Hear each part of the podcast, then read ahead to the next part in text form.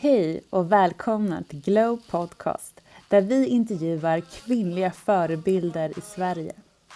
Vi är nu så glada att i tio veckor framöver ha med oss en stark sponsor, nämligen Stronger. Stronger erbjuder unika, snygga och färgglada träningskläder för kvinnor. Och jag har redan innan detta använt deras träningskläder för att jag tycker att de gör träningen roligare. Och för att transformera min pepp över att få in dem som sponsrar denna podd kommer jag att utmana mig själv i en 10 veckors träningsutmaning. Jag ska på 10 veckor klara att göra 10 armhävningar på tå, springa 5 kilometer under 30 minuter, kunna sätta i fingrarna i marken ståendes med raka ben. Min 10 veckors utmaning kan ni följa på glow.se i podden Glow Snack eller på mitt Instagram, Maria Högberg officiell. Och vill ni också känna er bekväma i Strongers fantastiska träningskläder så gå in på deras hemsida stronger.se och givetvis har vi en rabattkod 20 glow ger er 20% rabatt på ert köp. Nu blir vi starka tillsammans och kanske vill ni också sätta upp en 10 veckors utmaning utifrån dina förutsättningar. När du tränar bryts vävnaden i musklerna, ben och senfästen ner och byggs upp igen först när de får vila. Vi bryter ner musklerna och bygger upp dem igen och genom det blir vi starkare. Vi pressar oss själva till en repetition till. Fast det gör ont, fast det är skönare att bara lägga ner hantlarna, så vet vi att vi kommer bli starkare om vi bara gör en repetition till. Eller så vet vi inte det och gör inte de sista repetitionerna och resultatet, det uteblir. När det gäller vår mentala hälsa så tror jag att det är precis som med musklerna, att vi blir starkare mentalt genom de erfarenheter vi upplever. Första gången vi upplever motstånd, sorg, orättvisa eller kanske till och med hat, så gör det ont. Precis som med träningsverk i musklerna. Det gör ont.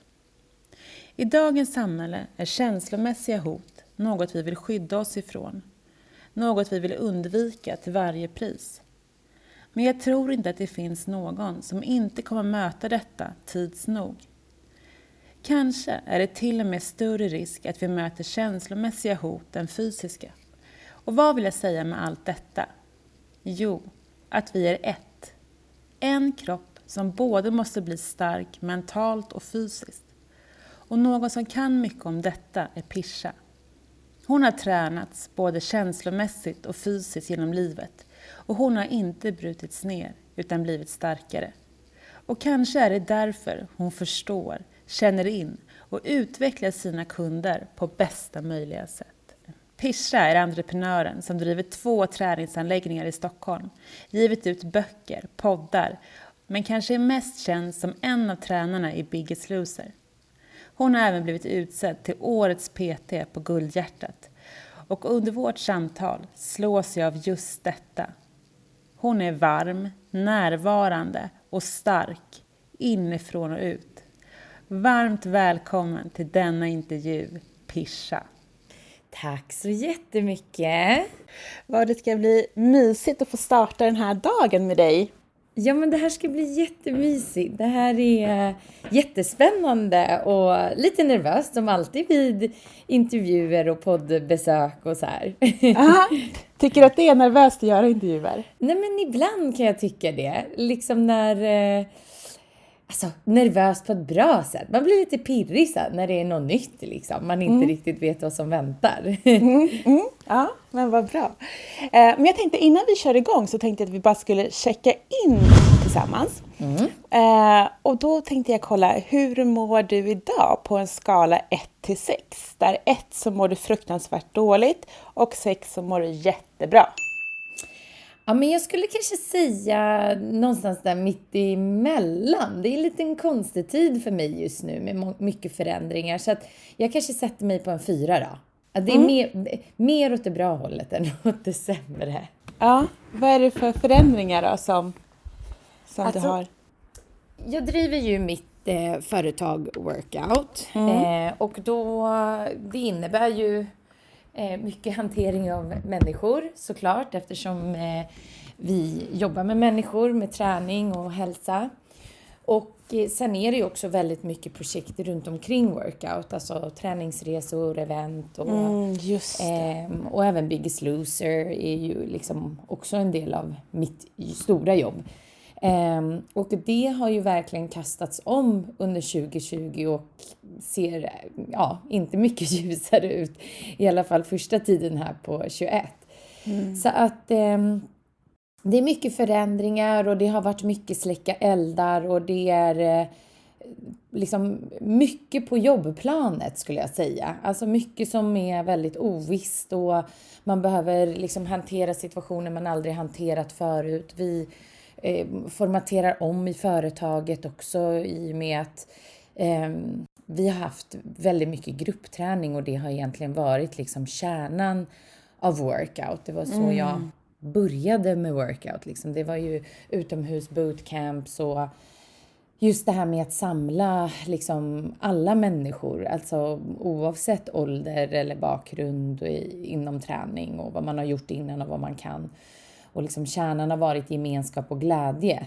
Eh, och det är ju det som många också har pratat med mig om under 2020, att de har varit så tacksamma att få komma till workout och känna den här glädjen och tryggheten och haft liksom en ljuspunkt att, att se fram emot liksom när, när det är turbulent. Eh, och nu har vi ju insett att liksom, gruppträning inte, inte kommer vara hållbar för oss att fortsätta med, Eh, i alla fall här framöver, de, det första halvåret, för att vi blir begränsade, vi har inte tillräckligt mycket yta för att ha stora grupper i och med de den nya lagen. Eh, där man får ha en person på 10 kvadratmeter. Och det gör ju att det inte blir liksom ekonomiskt hållbart för oss. Och då har vi tagit det beslutet, vilket gör att många människor blir förvirrade och eh, ja, det är svårt med förändring har jag märkt. Liksom, För folk vad- att hantera. Vad gör ni då, då? Kör ni digitalt eller hur? Ja men precis och då ehm, för att liksom ändå ha lite ehm, andra möjligheter så har vi ju då gått eh, digitalt. Så vi har öppnat en digital plattform där vi erbjuder live-träningspass, vi erbjuder förinspelade pass, vi erbjuder korta föreläsningar.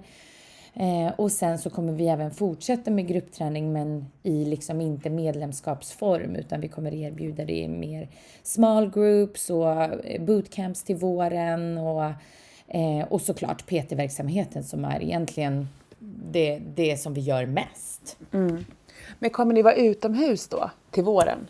Ja, det är tanken och då kan vi ju liksom då, då är vi inte lika beroende av ytan. Men samtidigt behöver man ju såklart alltså vara, göra medvetna val så man kanske inte drar ihop liksom 50 pers på en gång. Men, Nej. men att man i alla fall har lite mer yta att röra sig på. Ja, men det kommer ju bli som typ ett kosläpp när man kan gå ut och Ja. träna igen. Folk kommer ju bli helt Lite galna. så. Ja, Ja. Som det blev även alltså förra året. Jag har ju två hundar som kanske kommer höras lite här i bakgrunden Mm. när du intervjuar mig. Men, men vi är ju liksom alltid ute, alltså så här, mitt på dagen kanske när på vardagar när det inte liksom, när det, det är vi och pensionärerna typ liksom. Men när folk började jobba hemifrån, då blev jag ju helt plötsligt så här, wow, vad är det som händer? Det är liksom naturreservaten är typ trafikerade med folk liksom. Ah. Så att det är precis som du säger, det, det, ja, det är som ett kosläpp. Alla Ja. bara liksom springer ut och är ute i naturen, vilket är underbart och jättehärligt att se. Eh, men det blir ju verkligen att alla drar sig ut. Ja, men det känns som att det har liksom delats i två läger. Det finns de som inte tränar alls och så finns det de som har blivit träningsgalna, liksom, som bara vill ut och måste röra på sig och, och så. Ja, och liksom det, det jag har märkt är, alltså både och precis som du säger, att jag tror att det är på gott och ont för att jag tror att många som kanske inte har tränat innan kanske har hittat en träningsform nu istället som funkar för dem. Just det här med att det har blivit mycket mer hemmaträning och liksom utomhusträning och det erbjuds på ett helt annat sätt liksom av mig och mina branschkollegor. Det finns ju liksom otroligt mycket eh, sidor nu som man kan liksom bli medlem på för jättelite pengar och få hur mycket träningspass som helst. Så att jag tror att det är många som kanske inte har, hade hittat sin träningsform innan, kanske tyckte det var liksom lite jobbigt att gå till gymmet och kanske liksom istället köper onlineprogram och så blir det inte riktigt av och sådär. Eh, men som nu istället faktiskt kanske har hittat till de här live träningssidorna och kommer behålla träningen istället. För mm. att de har hittat sitt sätt att röra sig på. Mm. Nej, men jag vet, det finns ju jättemånga som känner sig främmande för att gå på gym. Mm, exakt. Och eh, det förstår jag. För att det är ju svårt och det är ju också en främmande miljö om man aldrig har liksom varit där. Och Eh, jag vet ju själv när jag själv började styrketräna, jag kommer ju liksom, min, min träningsbakgrund är ju liksom fotboll, då tränar man i lag. Um, och det är ju alltså när jag var ung då. Och sen så gick jag över till thaiboxning och det är inte helt liksom olikt. Man är ju för sig själv, man är ju inte i lag på det sättet, men det är ju fortfarande en väldigt gemensam sport. Man behöver varandra för att utföra den. Um, men liksom gymmet, det, det är något helt annat. Det vet jag liksom när jag gick in på gymmet att jag liksom nästan tryckte in mig i ett hörn med typ en hantel liksom och stod där och liksom man kollar runt på alla och jag tror att majoriteten är nog kanske lite osäkra på gymmet men, men man skrämmer upp sig själv med sina egna tankar. Mm. Jag tror att alla någon gång har känt sig osäkra på gymmet liksom. Ja, men precis, för man är så rädd att göra fel också. Jag vet bara efter min, nu har jag ju tre barn, Eh, och efter min tredje graviditet när jag kom tillbaka till gymmet, då hade de bytt ut alla maskiner. Oh, då förstod jag ingenting. Alltså, då kände jag mig som ett så här ufo. Helt plötsligt var det displayer och det var liksom, man skulle kolla med bollar som rörde sig i banor. Wow. Då kände jag mig som att jag var så 80 år. Helt plötsligt var jag på en helt ny miljö. Så jag var bara tvungen att gå till receptionen. Jag bara, vad har ni gjort? Hur funkar maskinerna? Men då är de ju så gulliga att de visar, alltså det, det är ofta så här, ja vi förstår, vi visar liksom. Ja, och det är ju det personalen är till för. Och mm. liksom får man ett otrevligt svar eller någon som känns liksom bestörd på att man liksom frågar, då ska ju inte den personen jobba med människor. Liksom. Så är det ju.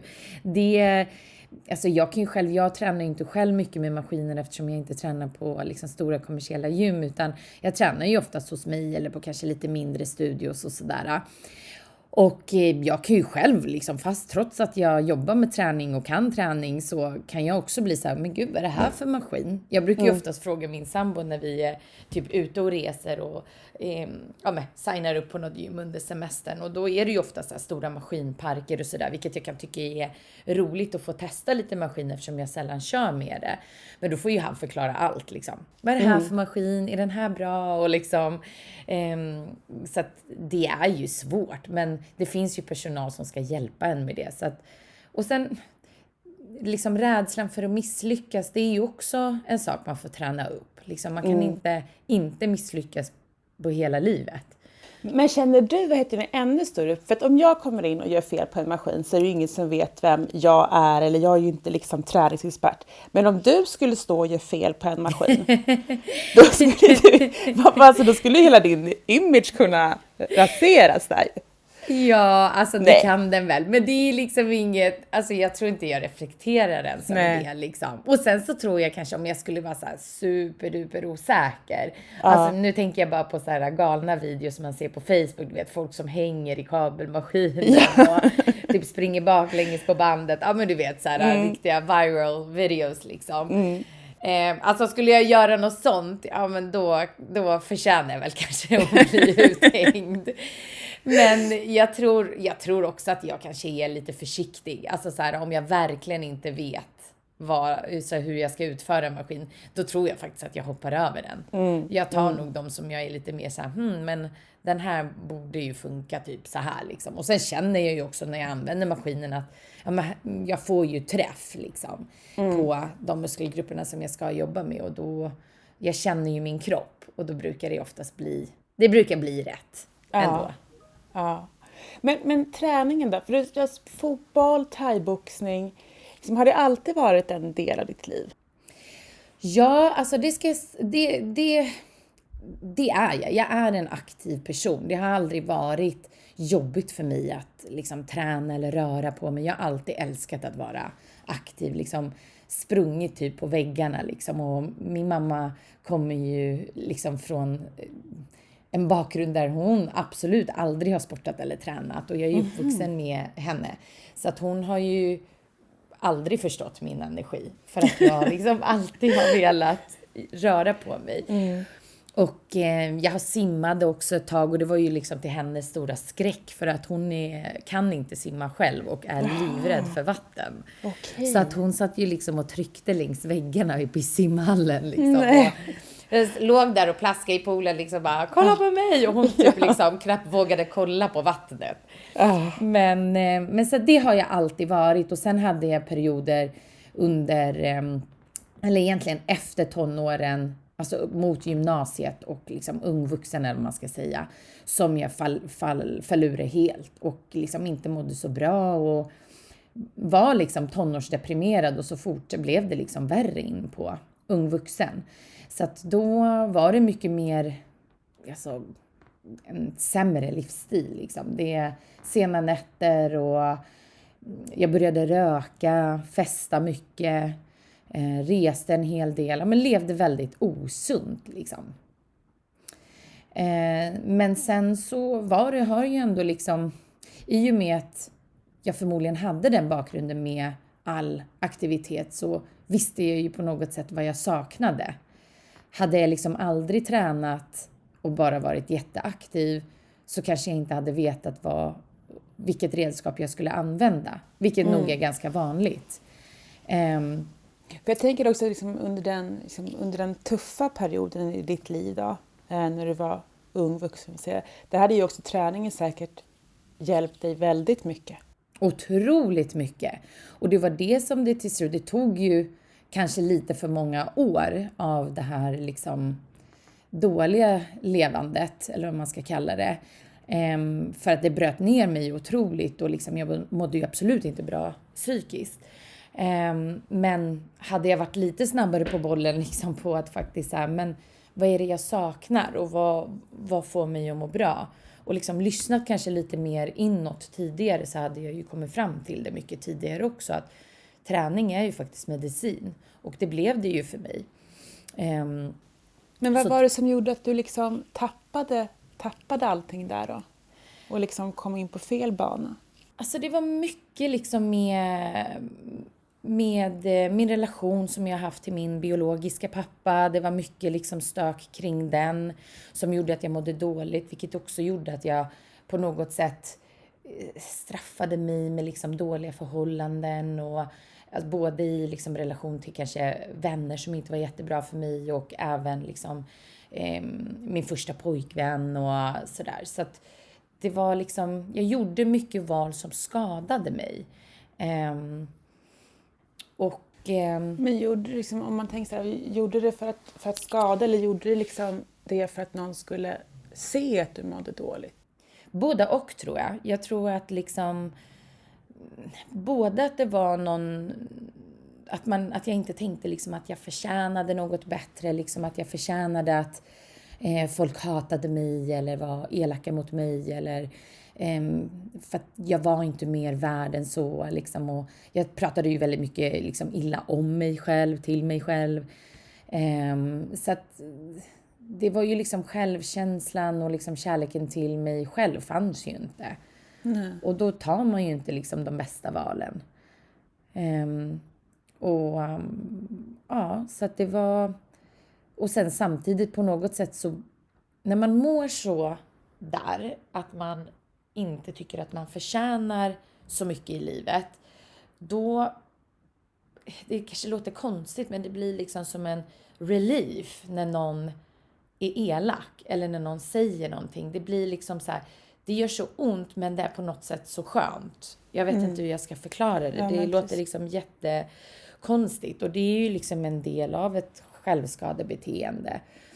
och jag började ju även självskada mig själv, liksom, alltså kroppsligt också med att jag skar mig i armar och eh, ja, även liksom vid hade mycket självmordstankar liksom och mådde, alltså jag var verkligen på en mörk, mörk plats. Mm. Och även om det gjorde jätteont att bli illa behandlad av någon eller mig själv så var det som att det blev en, en lättnad när någon gjorde det liksom. Mm. Det är mm. konstigt att förklara men... Men precis, men man har hört också typ så här med, med just det självskadebeteendet. Om man, om man utsätter sig själv för fysisk smärta så försvinner liksom den psykiska smärtan. Och att om, man liksom, om någon annan säger dumma saker så är det ändå inte lika dumma saker som man själv säger till sig själv. Nej, precis. Och det där det är blir... så jäkla suspekt liksom, för att man, jag kan tänka mig som förut, man ser en, en utåtagerande tonåring. Mm. Men, som, som liksom, men inombords så är det liksom ett krig som är ännu större än det ja. man ser. Liksom. Och det, alltså precis så är det. Det var ju liksom som att, alltså det var liksom en jätteskrikande röst liksom inombords som bara liksom, ja men skrek liksom, mm. hade utbrott. Men det, liksom, det gick inte att få ut på något sätt. Det gick liksom inte att få bort den smärtan på något annat sätt än att, ja men, försätta sig med personer som man liksom vet inte är bra för en eller situationer eller liksom också ja, hur, hur jag tog hand om mig själv. Mm. Alltså jag vet ju till exempel fotbollen, det var ju liksom, det var ju det roligaste jag visste. Jag slutade med den kanske när jag var 16. Um, ehm, och det var ju det bästa, bästa jag visste, för det var ju liksom min zon där, där jag fick vara jag och där jag fick liksom, jag hade ändå gott liksom självförtroende i att utföra de sportsliga sakerna liksom. Idrotten var det bästa jag visste i skolan och, och där var det aldrig några konstigheter. Där var jag liksom jag. Mm. Eh, och kunde prestera och vara stolt och, och sådär. Men, eh, men ändå så var, liksom, tog det här andra över. Mm. Och jag vet inte, där kanske man hade behövt en vuxen person som hade plockat upp en tidigare liksom. Mm. Och din mamma i allt det här då? Vad... Alltså min mamma är, hon har ju som sagt eh, varit med mig eh, själv. Eh, och hon har jobbat väldigt mycket och jag tror att hon, hon är polsk och jag tror liksom att den, det är lite kulturell grej liksom att man, det är lite svårt att prata så här känslor. Jag ska inte liksom dra alla över samma liksom men men det är lite så. Det är lite liksom, är lite typiskt liksom polskt skulle jag säga. Liksom, att, att man, eh, man biter ihop och liksom, man, man dust, duster off och liksom fortsätter gå vidare. Liksom. Man, man kanske pratar lite lätt igenom det och man går inte riktigt in på djupet och skrapar. Och sen var det ju helt andra tider. Idag pratar man ju liksom om psykisk ohälsa mycket, mycket mer än vad man gjorde då. Um, så att jag vet ju liksom även, alltså jag hade ju något samtal med en kurator på skolan och det var ju inte heller riktigt sådär att hon visste vad hon skulle säga. Utan liksom jag vet att jag vid något tillfälle liksom pratade och försökte liksom öppna upp mig och då var det så här, ja men du vet, det finns de som har det värre. Det mm. var ju lite, alltså det var ju lite så, så Hon det sa var, det till liksom. dig när du kom ja. dit och ville ha hjälp? Ja, och jag liksom blamear inte henne för det och för att jag tror att det fast var jag så tänker då. Ja, fast jag tänker när man är kurator på en skola så är det väl precis det, alltså man ska verkligen möta de som kommer till en utifrån ja. vart de befinner sig och inte sitta och säga att det finns de som har det värre. jag hör dig. Jag, jag ja. håller med. Det är ju liksom, det är ju galet. Du som har barn också, tänk liksom om, alltså peppar peppar, men liksom tänk om det skulle du skulle ju bli galen liksom om någon mm. hade sagt så till Verkligen. dina barn. Liksom. Men, men jag vet inte. Jag har liksom lärt mig med, med åren när man har blivit äldre och klokare att så här, jag kanske plockade henne på fel dag. Liksom. Uh. Det kanske, hon kanske hade haft ett jättetufft samtal med någon innan. Alltså, vem vet? Jag kanske heller inte... För mig kanske det var ett jättestort steg att säga något. Men hon kanske inte såg allvaret i det. Nej.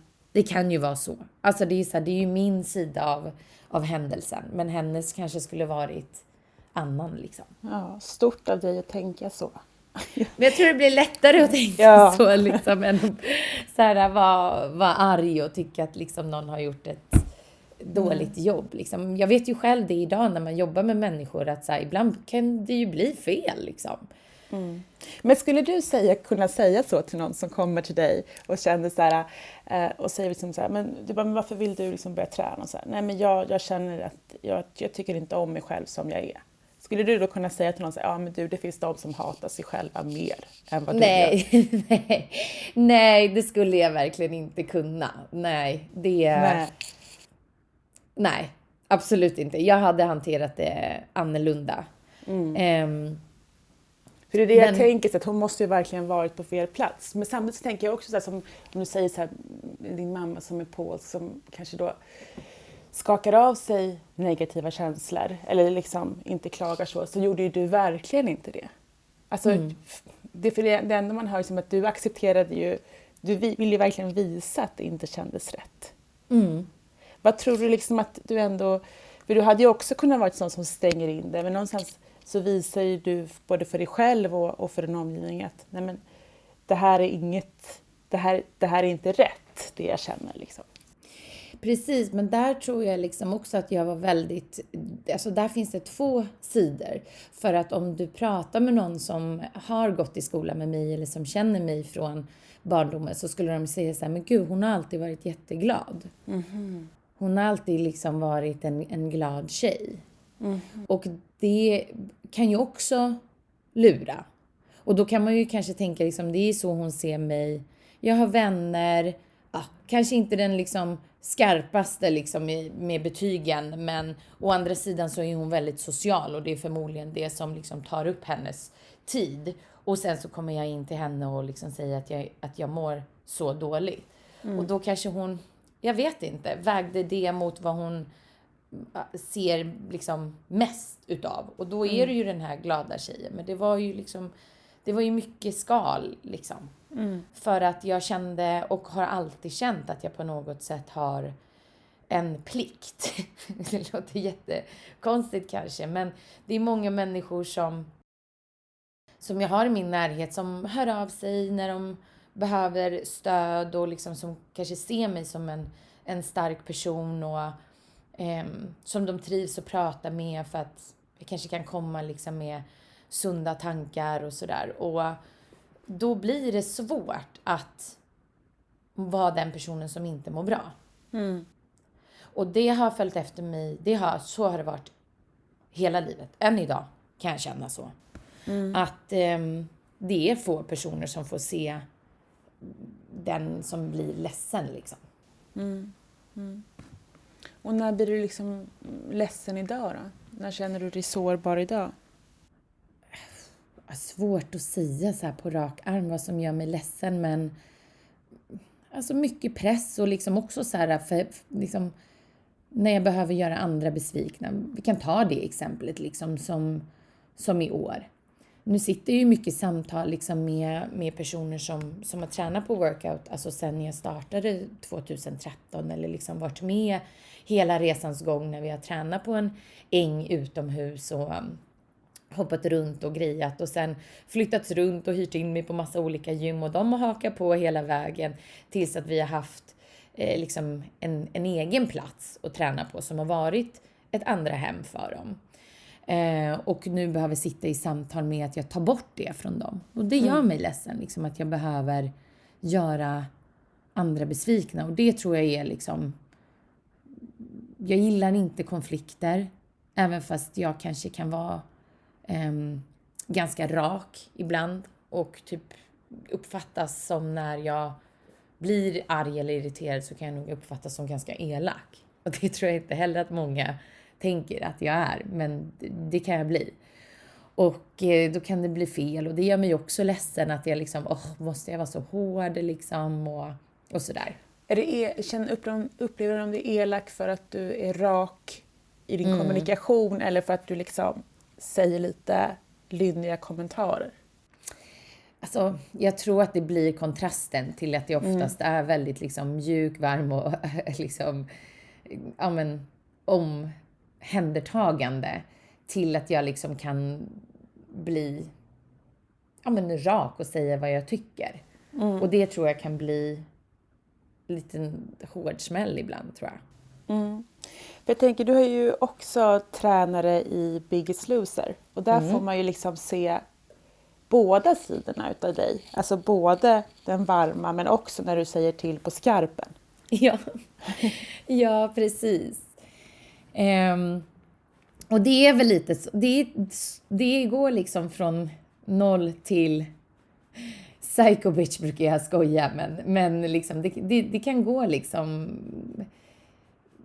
Fast det kan gå fort att i det- svänga. Jo, men jag tycker också det behövs ju ibland. Ibland Ja. behöver man ju, alltså jag tänker själv, ibland behöver man ju lite värme och liksom, Ja. alltså att någon ser en där man faktiskt är. Men ibland behöver man ju också att någon bara liksom Ja, säger, det, hur, säger hur det är. Alltså liksom, nu får du kämpa på. Det är ganska skönt tycker jag, när man har sådana tränare som liksom bara så här, nu du orkar mer, du är inte trött. Alltså jag tycker det, det är också härligt. Ja, och vi säger ju, nu säger jag vi liksom, men om, om jag liksom pratar bara för mig själv då, så är det så här, jag ser ju när någon kan, vi lär ju känna dem och vi vet, vi lär ju känna också allas liksom svagheter och när börjar de mygla och när möter de liksom en, en tröskel som de faktiskt kan ta sig över. Um, alltså, vi, lär, vi, vi lär ju känna dem så att jag känner ju aldrig att någon liksom har blivit aldrig har blivit liksom ledsen för att vi har sagt till dem på något sätt. För att det är, det är framförallt så är det ju värme och vi förstår ju att det här är liksom människor som behöver bli sedda och liksom behöver få mycket redskap. Eh, och då tycker inte jag liksom att den här hårda liksom militärjargongen går hem. Ehm, den behövs ibland när, när vi vet att de liksom myglar. Eller när det finns liksom när de här gamla ursäkterna kommer fram som de har jobbat bort och vi vet ju hur mycket det betyder för dem att inte bli den personen igen. Och just under bygge så är det ju, det är, en, det är tio veckor som vi är med dem. Men det är ju en, en ganska kort period för att göra en livsförändring. Ja, hur Eh. är det att träna? För Jag tänker att ni får ju sånt extremt, alltså det är så ett extremt resultat. Ja, det är också en extrem resa som jag inte skulle rekommendera. Eh, nu låter min hund här i bakgrunden. Ja, ja, det, ja. är, det, är- det är någon kossa här som låter så är det Duchess. Eh, nej men Biggest är ju en eh, extrem resa. Eh, och vi säger så här att om någon av Biggest-deltagarna skulle ha kommit till mig eh, till workout och liksom så här, hej, det här är jag och det här vill jag göra, så hade ju resan sett he- helt annorlunda ut. Så det måste man alltid komma ihåg att det är ett tv-program, det är ett format, det är ju liksom en viktminskningstävling. Eh, och därav kommer ju de här extrema resultaten. Och det som blir liksom det svåra för oss att hantera, det är ju att vi samtidigt ska göra det här extrema, men vi ska också samtidigt få dem att förstå att det är inte på det här sättet ni ska göra det och det kommer bli en smäll när ni kommer härifrån och då måste ni ha rätt verktyg med er härifrån. Så fokusera inte bara på vikten och vågen utan fokusera på det vi säger. För det kommer ni behöva när ni går härifrån. Det kanske inte känns superrelevant här och nu, men ni kommer att behöva luta er mot det när ni är hemma sen. Men vad är de största lärdomarna för dig som tränare att vara med i det programmet? Hur lika vi människor är trots att vi är så olika. Alltså när, när vi mår så dåligt, liksom, det spelar ingen roll varför vi har hamnat där, utan det vi behöver är ju i slutet av dagen alltid liksom kärlek, omtanke, bli sedd. Det är, liksom, det är receptet för, för alla, att bli lyssnad på, att liksom kärleken till sig själv. Alltså har man inte den, då, då blir det svårt att göra en förändring. Mm. Och det spelar liksom ingen roll vem, som sagt, varifrån man kommer, vem man är, vilken bakgrund, vad som har hänt en. Alltså det är nyckeln till allt, skulle jag säga. Men kan du också använda din egen eh, erfarenhet liksom Absolut. in i programmet? Absolut. Och jag tror att man... Det är ju också en lärdom kanske för dem. Nu pratar jag liksom inte med alla deltagare om, om min bakgrund eftersom resan handlar ju främst om dem själva. Men om jag känner att jag liksom kan dela med mig av någonting av mig själv som kan gynna dem så gör jag ju det såklart. Vi hade ju min första säsong hade vi till exempel eh, Ibbe och hans mamma som eh, var med. Och eh, det var mycket liksom i deras historia som jag kände igen mig i och framförallt så kände jag igen mig i, i Ibbe. Han är ju den yngsta deltagaren. Han var ju bara 17 år när han var med. Och eh, där kände jag liksom att gud, det är ingen som förstår honom. För att alla kände, liksom, alla sa bara så här, men det blir bra sen, det blir bra sen. Ja, det är som det är klart att det kommer bli bra sen. Men det förstår inte han. Och det spelar ingen roll hur mycket man säger det till en så ung person. För det är en annan sak om man har kanske några mer år liksom på nacken, att man är lite äldre, man har haft liksom ups and downs i livet. Då vet man ju någonstans att ja, men det kan ju också vara bra. Och nu är jag i en dålig period, men jag skulle vilja må så där som jag gjorde när jag mådde bra. Men i hans ålder så är ju han i en utvecklande fas. Han är ju ung. Han vet ju inte så mycket, liksom vad som kommer komma. Alltså hur livet är. Det han vet är att han inte mår bra. Och han har ingenting att jämföra med för att han liksom har haft en tuff uppväxt. Och då är det kanske inte så många ljusglimtar som man kan se tillbaka till och så här, så där hade jag velat må när jag var tre år gammal och fick min första cykel. Det är liksom så här, det går inte att jämföra liksom. Um, så där kom ju min historia väldigt mycket till hand liksom för att jag skulle kunna hjälpa honom för att jag förstod ju känslan och jag förstod också känslan av att inte bli hörd. Av att ingen förstår hur ont man har. Mm. Och idag mår ju han fantastiskt. Alltså, han har ju tagit såklart hjälp eh, på annat sätt också efter Biggest och liksom, men det är en helt annan människa och även hans mamma. Mm. Så att det är ju, där kan, fick jag ju liksom svart på vitt att så här, det jag har gått igenom kan ju faktiskt också hjälpa andra. Mm. Och det visar ju också att, att träning och hälsa har ju så många andra bitar än bara liksom att lyfta hur många kilo som möjligt. Liksom. Mm, mm. Men jag tänker också att där är det ju, i Biggest Loser så ser man ju när de kommer in deltagarna att, att och man vet, ni vet ju om lite deras bagage innan. Men sen kan det ju komma, tänker jag, personer till dig som ser väldigt vältränade ut men kanske har samma smärta inombords. Precis. Och det är ju inte heller ovanligt. Nej. Och det, det har ju liksom fått se utanför Biggest, liksom, på, i, i mitt vanliga jobb, eller vad man ska säga. Där möter ju jag det dagligen. Och jag vet inte, jag, vet inte, jag har en, en vän som är psykoterapeut och hon har sagt att jag förmodligen har utvecklat någon förmåga. Liksom. Jag brukar säga att det handlar om energier, att jag känner energier och att jag ser när någon ler men inte ler och sådär. Och hon säger att det är för att jag har haft så nära kontakt med djur. Att jag alltid haft hund i hela livet. Att det är liksom, jag, jag har kommunicerat så mycket utan att prata liksom med ord, utan jag kommunicerar mycket med kroppsspråk och sådär. Att jag har lärt mig det, att se. Eh, Men jag tror också att det handlar mycket om vad, vad jag har gått igenom. Liksom att det, det är ett skal. Alltså kroppen är, jag brukar säga det till dem på Biggest, liksom, alltså eran kropp är liksom bara lera. Alltså ni kan forma den hur ni vill. Det är en kostym. Och ni bestämmer hur den kostymen ska se ut.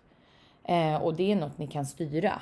Men, men eh, det som är inombords, det är det som kommer vara liksom den längsta och svåraste resan. Mm. Alltså vikt, det kan man gå upp och ner och formatera kroppen, vara jätterippad och ja, vara inte rippad. Alltså det är liksom, det är, det är bara lera som Ja, men precis. tänka liksom. Men jag tror också att det handlar om en, en förmåga, för det är så sällsynt tycker jag idag också, att man träffar människor som är öppna för att se själen, eller vad ska jag säga, se mm. personen inombords. Eh, och är, du, du är ju säkert öppen för det. Så att oavsett vem du träffar så kanske du har just den förmågan att liksom känna in personen bakom kroppen. Och då kan mm. man ju också känna om det inte är rätt. Och då vågar kanske också människor öppna upp sig för dig.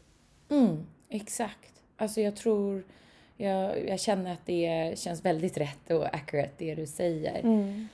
Um, och det, det är viktigast ja. också för mig.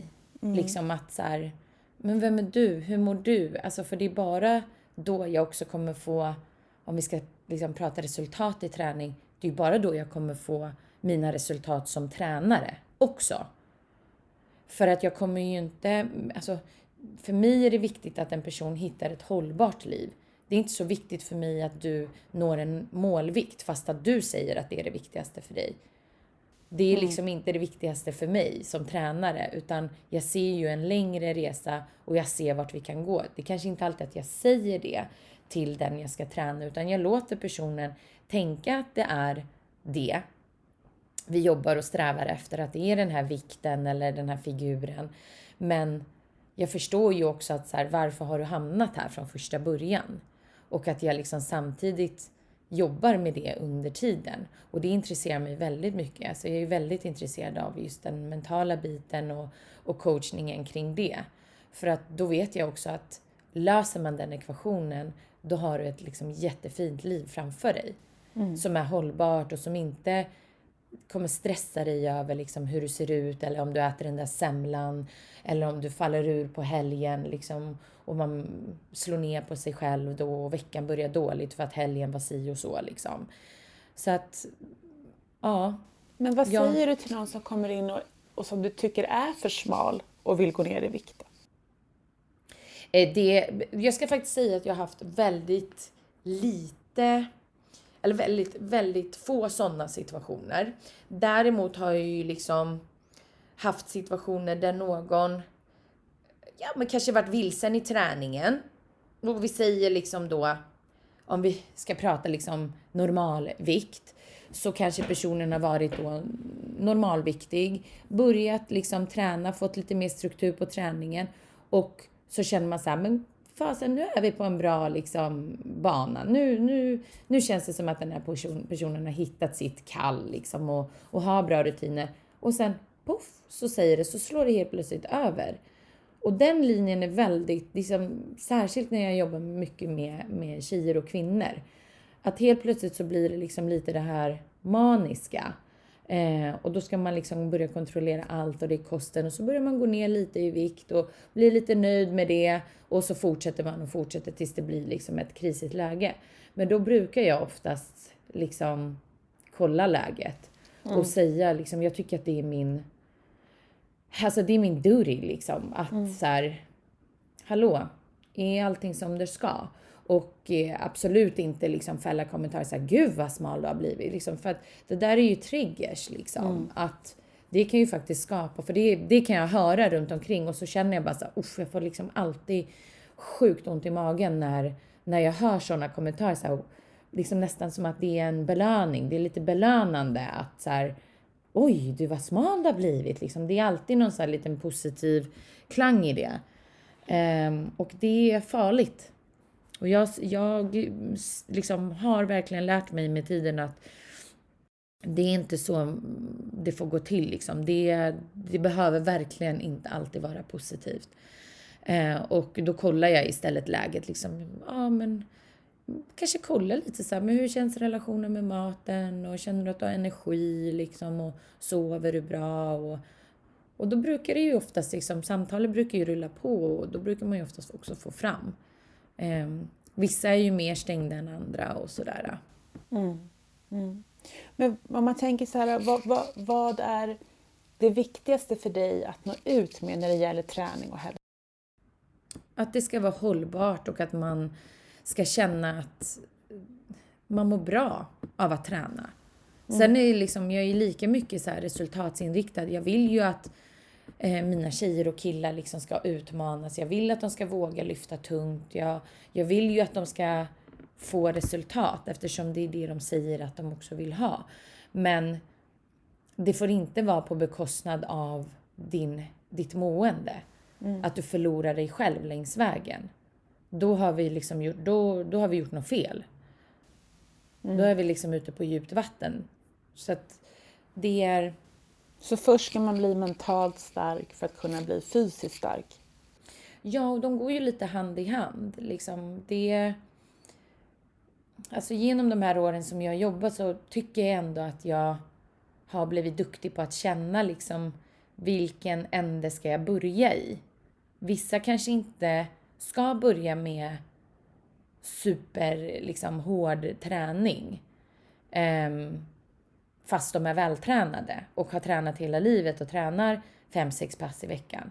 Jag hade en situation ganska nyligen med en onlinekund där hon liksom är supervältränad, jätteresultatsinriktad, har tävlat i, i crossfit och så vidare.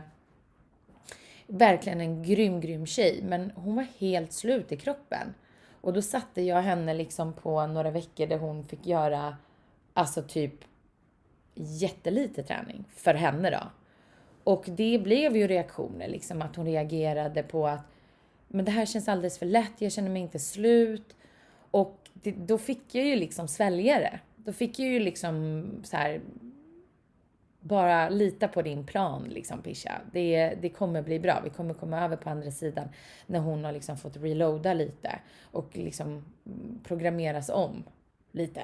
Och det fick ju jättefina resultat. Alltså hon, mm. eh, hon trodde ju absolut inte att det, hon skulle känna sig som hon gjorde i kroppen efter våra tre månader tillsammans. Och hon liksom hade fått helt nya insikter hur man kan träna. Och, och då är det den här tjej som verkligen kan träning själv. Mm. Mm. Men ändå så blev hon vilsen. För att det var liksom det här slitsamma, in i väggen, det ska göra ont, annars har man inte tränat. Tänket liksom, mm. som många har. Men istället så stannade vi upp henne, hon fick reloada, det var liksom lite lättare styrketräning, inte så tunga vikter. Mer underhåll liksom och snällträning. Till att vi sen började liksom trappa upp och liksom korta ner träningspassen men göra dem lite, lite tyngre på så sätt att de kanske inte var tyngre för huvudet men för kroppen. Och det blev ju superfina resultat av det. Mm. Och det är verkligen så här det som säger man alla har ju verkligen en unik träningsresa. Så fast man är liksom jättevältränad så, eh, och kan allting precis som hon så, måste, så, så, är hennes resa kanske inte att maxa mer utan att som du säger ta det lugnare. Exakt. Och vila upp. Så det, är, det, är, det är så farligt att jämföra sig med alla andra också när det gäller mm. träning. För det är så viktigt att utgå från sig själv. Men det är så lätt att man gör det. Ja, men du har ju, alltså en själv är ju den man liksom känner bäst eller liksom i alla fall vad man tror att man gör liksom. Så det, det... Och har du gjort någonting under väldigt, väldigt lång tid, då är det ju också svårt att bryta det om mm. du inte får hjälp. Mm. Men kan alla bygga muskler? Ja, alla kan bygga muskler. Om det inte finns en medicinsk orsak till att man inte kan det. Mm.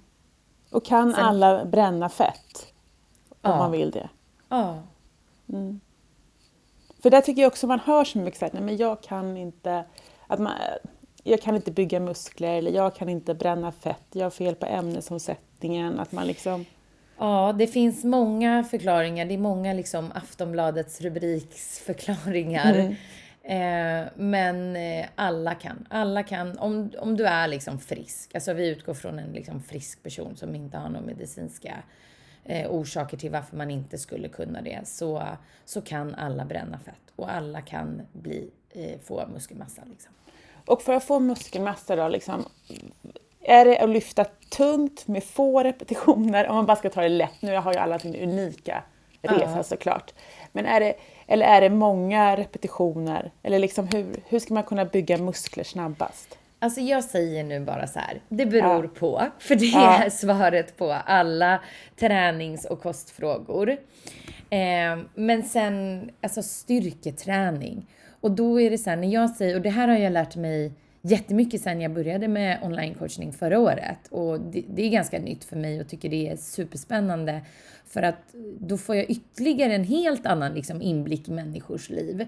Eh, för att nu har jag ingen då personlig kontakt med dem på så sätt att vi ses och jag kan liksom gå direkt in och pinpointa tekniker och sådana saker. Och då blir det ju mycket på egen hand. Och när jag tänker styrketräning, då tänker jag så här, det ska smärta i mina muskler liksom de två sista repetitionerna. Mm. Men styrketräning för mig är inte styrketräning som det är för andra.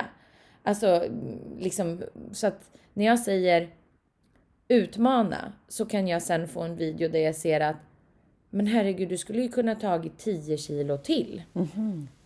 Så att det är en utmaning och det är svårt att styrketräna. Det är svårt att hitta den liksom mentala, vad ska man säga, eh, alltså kraften att, att liksom våga ligga på den här bristningsgränsen. Och det är det jag tror blir tokas. Att mm många kanske tänker att de styrketränar. Men det har de inte gjort och då kommer ju inte heller resultaten. Nej. Men man klarar överlag mer än vad man tror i styrka. Ja, mm. verkligen. Mm. Så att om man skulle så här, avslutningsvis bara då ge tips på hur man kommer igång med träning eller styrketräning då? Vad ska man göra som första steg? Och det är också en beror på-fråga såklart för att eh, nu vet jag ju liksom inte vilka som lyssnar här och, och vad de har för bakgrunder och sådär. Men jag skulle framförallt, mitt tips är att utvärdera sig själv. Alltså vart är min startpunkt? Eh, vad vill jag? Eh, är man helt främmande för styrketräning, aldrig varit på ett gym, då är det alltså anlita någon. Då får man liksom dra ner kostnaderna på någonting annat. Eh, det finns många duktiga online-coacher. Man får vara liksom lite källkritisk där och verkligen bara kolla igenom vem kommer passa mig. Inte kanske den som har störst Instagram eller liksom mest eh, populär online-coachning utan att man faktiskt är, men vem är jag och vad behöver jag och på vilket sätt coachar den här personen? Ja, men det här kommer passa mig. För vissa coacher har ju inte alls den mentala biten. Det är ju liksom bara gör så här, ät så här så blir det bra. Men är man liksom helt främmande för styrketräning och, och kost och i, aldrig kanske räknat kalorier eller vet hur man ska tänka och kanske knappt lagat mat, ja men då behöver man ju lite mer hjälp. Och då måste man välja coach efter det. Mm. Och om man känner att man vill anlita dig då? Finns, har du tid för det eller är du fullbokad eller hur gör man då? På online-coachningen så har jag absolut eh, möjlighet till det. Eh, fysiska kunder har jag bromsat lite grann så nu kör jag egentligen bara mina stammisar. Eh, men online-coachningen går jättefint att kontakta mig på. Mm. Och hur gör man det då? Då går man in på www.coachingbypisha.se. Mm, men kanonbra. Och nu ska vi gå över, tiden går ju så fort, så nu ska ja, vi gå över till nästa. Det. Helt otroligt! ja, nästa punkt som är etiska dilemman. Och då ska vi ställa dig inför en situation som du troligtvis inte har varit i, så ska vi se hur du skulle lösa den då. Oj, vad spännande. Mm. Din närmaste vän är anklagad för ett brott som hen begått och som ger flera års fängelse. Du kan vara vännens alibi, men konsekvensen blir att en annan person döms till fängelse. Vad gör du? Eh, jag kommer inte att låta en annan människa ta eh, straffet för vad den som står mig närmst har gjort. Det, det skulle jag aldrig kunna leva med oavsett om den liksom, personen som får ta straffet kanske inte är den godaste människan på jorden så känner jag först och främst så känner jag att jag har inte begått något brott. Jag är inte misstänkt för någonting. Det här får de lösa själva. Så känner jag och det spelar ingen roll vilken människa eh, det än skulle vara i mitt liv. Faktiskt. Mm. Men är det viktigt för dig att liksom att göra rätt? Rättvist Ja, Ja. det är, alltså du vet, det finns en film på Netflix, jag tror jag aldrig gråtit så mycket. Alltså jag bara tänker på den så får jag så ont i magen. För den är så orättvis så att, gud jag kan liksom inte ens tänka på den. Den heter eh, Miracle in Cell Number 7. Det är en turkisk film. Den är så fin, men den är så orättvis. Och jag klarar inte orättvisa. Jag klarar inte härskar eh, liksom, beteende. Jag klarar inte maktmissbruk. Det, är, nå- det händer något i mig då. Liksom. Det, det blir svart. Och vad tror du det beror på då? Jag vet inte. Att jag kanske själv liksom har blivit orättvist behandlad eller något. Jag, jag tror jag alltid har varit så. Jag liksom också, så, som sagt, vuxit upp med djur alltid och liksom, ja men, alltid haft liksom mycket kärlek för de som inte kan försvara sig själv. Så. Ja. Barn, djur, liksom. Orättvisor. Så tycker vi lever mycket liksom i en orättvis värld. Liksom. Alltså det, det händer för mycket orättvisa saker och i och med det här, ehm, eh, alltså att vi är så tillgängliga och att vi, att informationen är så tillgänglig så har man ju också förstått att det är så mycket mer orättvist än vad man har förstått tidigare. Det händer mycket som inte ska hända helt enkelt. Mm, ja, det är verkligen så. Och det är, men jag tänker också så att hur hämtar du, hur, hur får du, eh, hur hämtar du kraft och energi för att orka med allt det liksom? jag, jag, jag förminskar allting eller vad man ska säga. Jag pratade med en vän om det här bara häromdagen, liksom att åren liksom med, med workout och att jag liksom fick Biggest Loser jobbet och lite sådär att, man, att jag känt mig väldigt um, vad ska man säga, out there liksom att det är att jag har varit väldigt liksom öppen och transparent eller vad man ska säga. Och när jag känner att det blir för mycket utav det, när jag känner att så här, nu kan inte jag hantera mer, då kryper jag ihop lite grann och lyssnar inåt, eh, tar bort liksom mycket moment eh, och spenderar mycket tid liksom nära naturen, i lugnet, pratar egentligen inte, umgås inte med folk, utan jag liksom spenderar tid med mig själv och mina tankar och ger mig själv stillhet för att hinna hantera tankarna. För när saker och ting går för fort och man liksom dras in i det här hjulet, då hinner jag inte hantera mig själv och jag hinner inte hantera mina tankar och jag gillar inte den personen. Ehm, jag gillar att vara liksom skarp, kreativ, glad.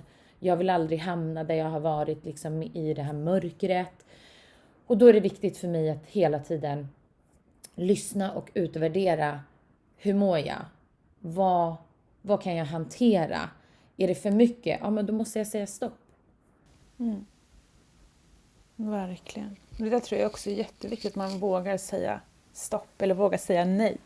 Ja, Och det tror jag kan också kan vara jättesvårt om man är liksom en inkännande person som vill göra mycket. Liksom. precis.